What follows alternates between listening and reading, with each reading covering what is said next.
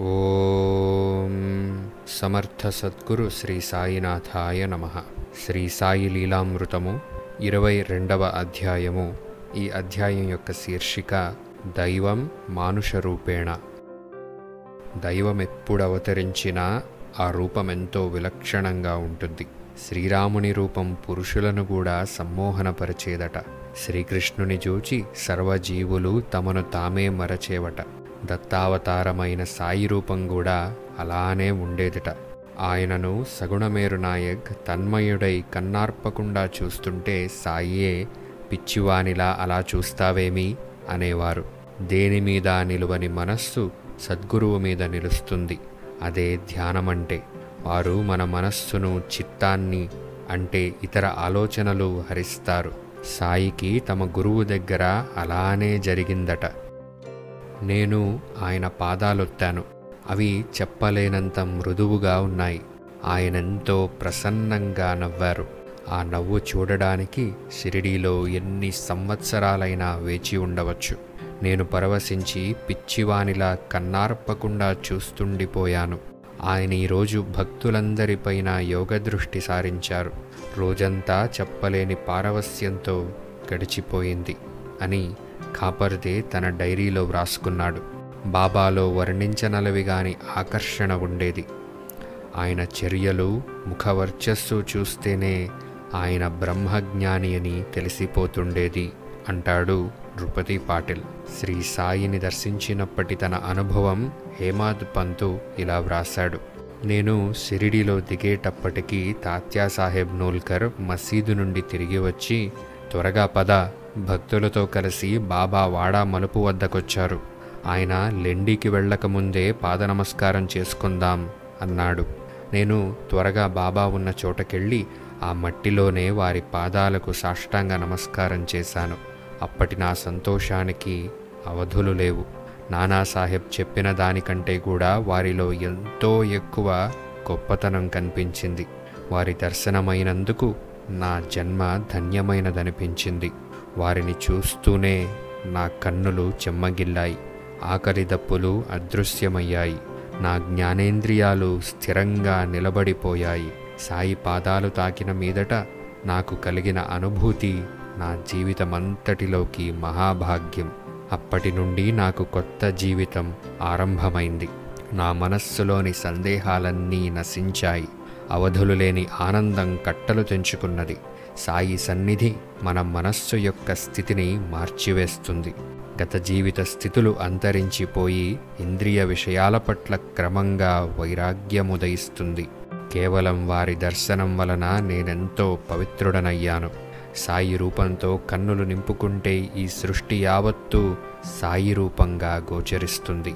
అటు తర్వాత సద్గురువన్న మాట తలపుకు రాగానే శ్రీ సాయియే మనస్సుకు స్ఫురిస్తారు. ఊది మన నొసట పెట్టి ఆశీర్వచనంగా తమ చేయి మన తలపై పెట్టినట్లు దర్శనమిస్తారు. నార్కే ఇలా వ్రాశాడు. మొదట ఏప్రిల్ పంతొమ్మిది వందల పదమూడులో నేను సిరిడి వెళ్ళాను. ప్రధానంగా నా దృష్టిని ఆకర్షించినవి వారి నేత్రాలు. అవి నన్ను అణువణువున గృచ్చి చూశాయి.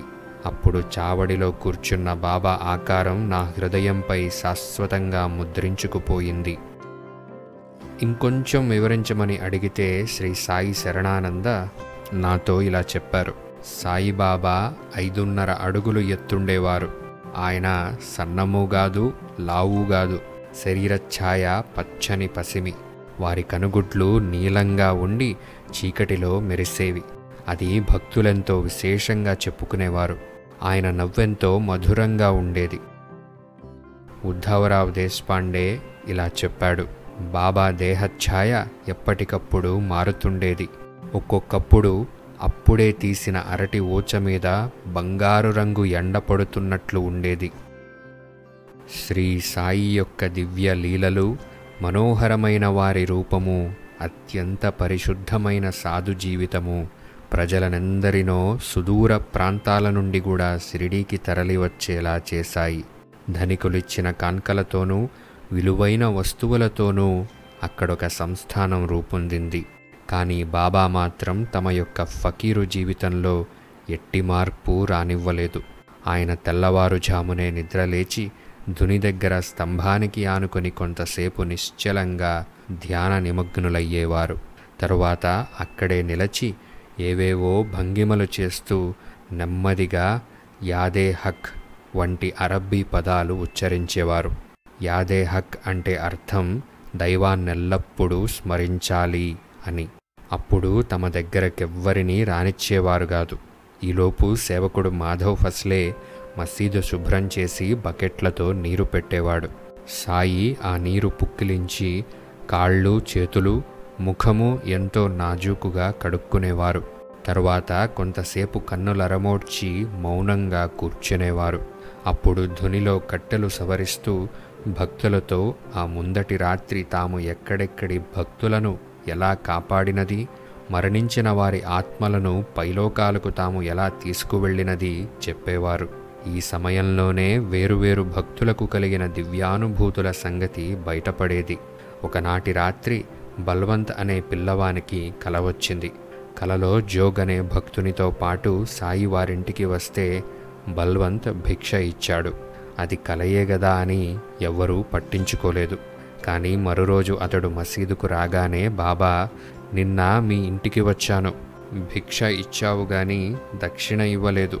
ఇరవై ఐదు రూపాయలు ఇవ్వు అన్నారు. బల్వంత్ దక్షిణ తెచ్చి సమర్పించాడు. మరొక రోజు కాపర్దేకు సాయి పదే పదే చిలిమందించారు. ఆ పొగ పీల్చగానే అతని సంశయాలన్నీ తొలగి ఎంతో ఆనందం కలిగింది.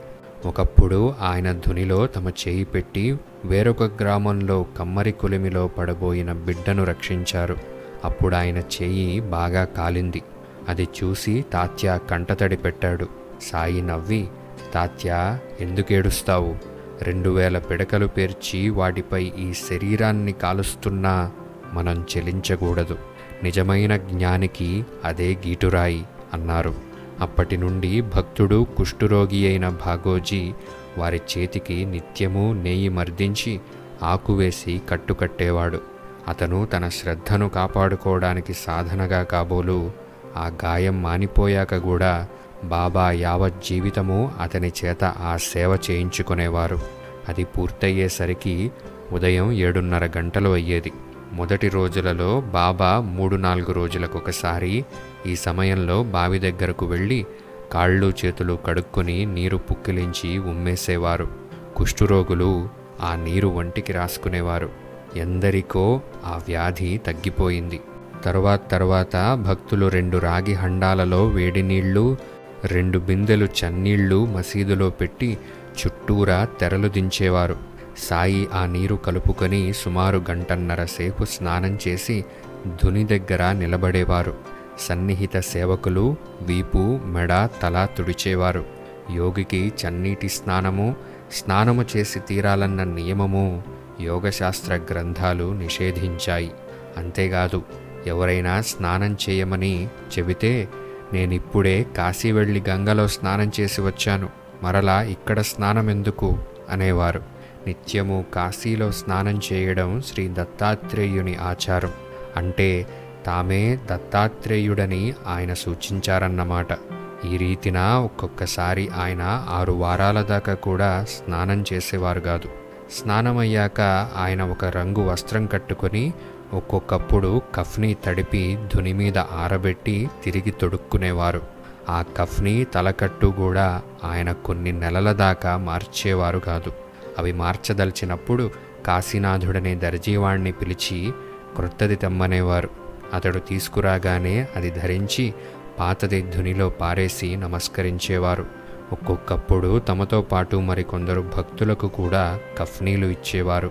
ఆయన కఫ్నీ మార్చడం మరీ ఆలస్యమై పాతది చిరిగిపోయేది.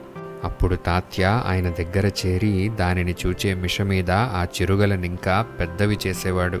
అయినా ఆయన క్రొత్తది వేసుకునే బదులు మధ్యాహ్నం ఒంటరిగా ఉన్నప్పుడు ఒక ముళ్ళును సూదిగా చేసుకుని ఆ చెరుగులన్నింటికి మాసికలు వేసుకునేవారు. అలాగే ఆయనకు బుద్ధి పుట్టినప్పుడు బాల అనే మంగలి చేత తన తల నున్నగా గొరిగించుకుని మీసం కోసుగా కత్తిరించుకునేవారు. దర్జీవానికి కానీ మంగలివానికి కానీ చేతికొచ్చినంత పైకమిచ్చేవారు. అయితే అదెప్పుడూ వారి పనికి తగిన కిరాయి కంటే ఎంతో ఎక్కువ ఉండేది. బాబా ఎంతో మితభాషి. ఎక్కువగా కన్నులరమోడ్చుకొని భక్తులు రాగానే ఒక్కసారి వారికేసి చూచేవారు. పిల్లలతో వినోదంగా మాట్లాడేవారు. పసిపిల్లలను ఎత్తుకొని పలుకరించేవారు. ఒకసారి ప్రక్క గ్రామం నుండి తరచూ షిరిడి వచ్చే పిలాజీ గురవ్ తన పది సంవత్సరముల కొడుకు తనతో కూడా వస్తానని మారం చేస్తే వాణ్ణి కొట్టాడు. గురవ్ షిరిడి చేరగానే బాబా కోపంగా ఆ చిన్న విధవను కొడితే ఊరుకోను. వాడు నీతో కూడా వస్తే నీదేం పోతుంది? ఈసారి వాణ్ణి కూడా తీసుకువస్తూ ఉండు అన్నారు. అప్పటి నుండి అతడు అలానే చేసేవాడు.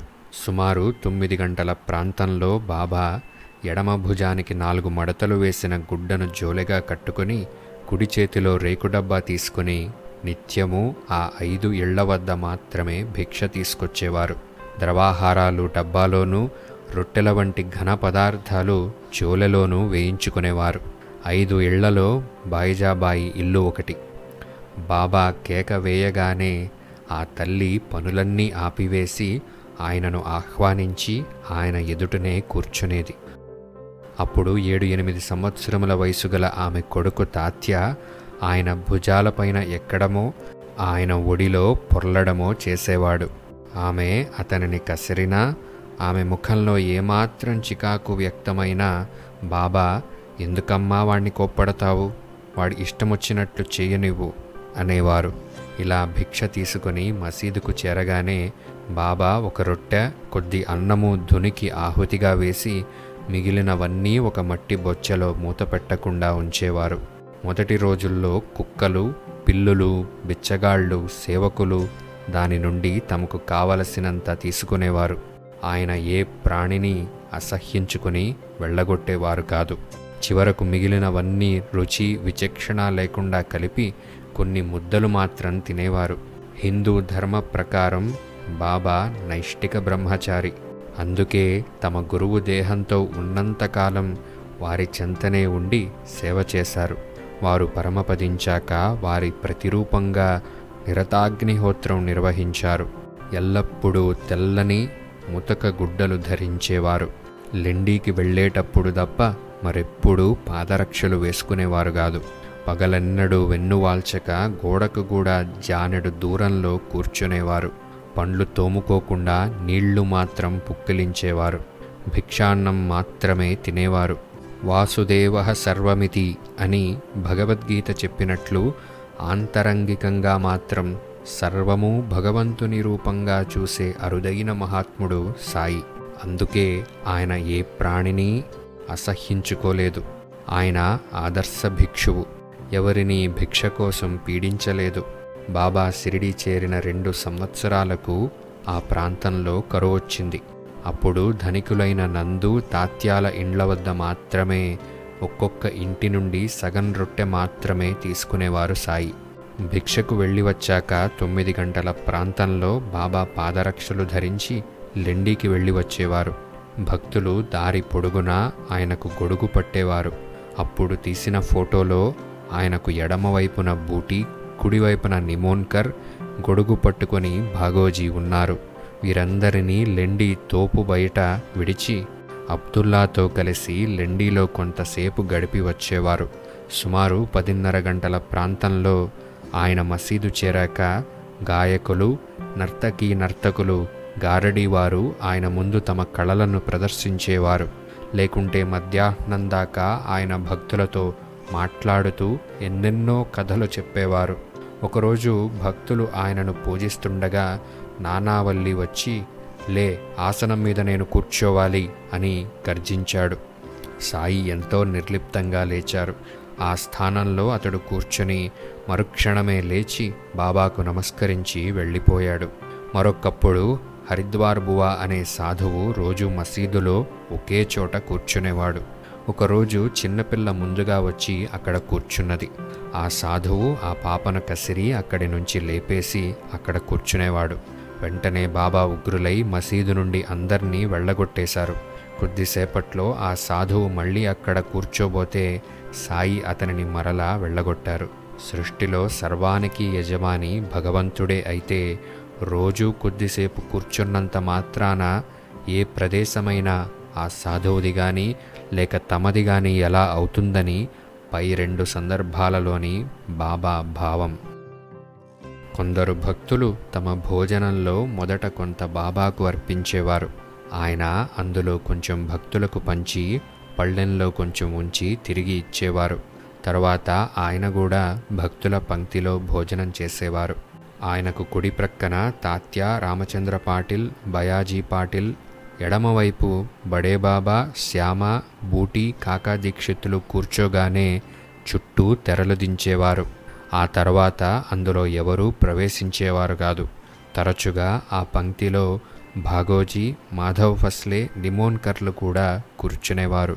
శ్యామాకు మాత్రం అతడి ఆచారం ప్రకారం పాయసం ఒక్కటే వడ్డించేవారు బాబా. వేసవి కాలంలో బాబా రోజు ఒక మామిడి పండు స్వల్పంగా రుచి చూసి భక్తులందరికీ పంచేవారు. తర్వాత సేరు పాలు సేరు రొట్టెలు సేరు చక్కెర గిన్నెలో పిసికి ప్రసాదంగా పంచేవారు. అప్పుడు ఆయనే అందరి పళ్ళాలు వంటకాలతో నింపేవారు.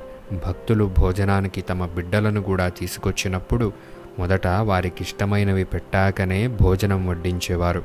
ఒకసారి అందరూ భోజనం చేస్తుండగా శిథిలమైన మసీదు కప్పు నుండి పెటపెటమని శబ్దమైంది. వెంటనే సాయి చేయి పైకెత్తి ఆగు ఆగు అన్నారు. ఆ శబ్దం ఆగిపోయింది.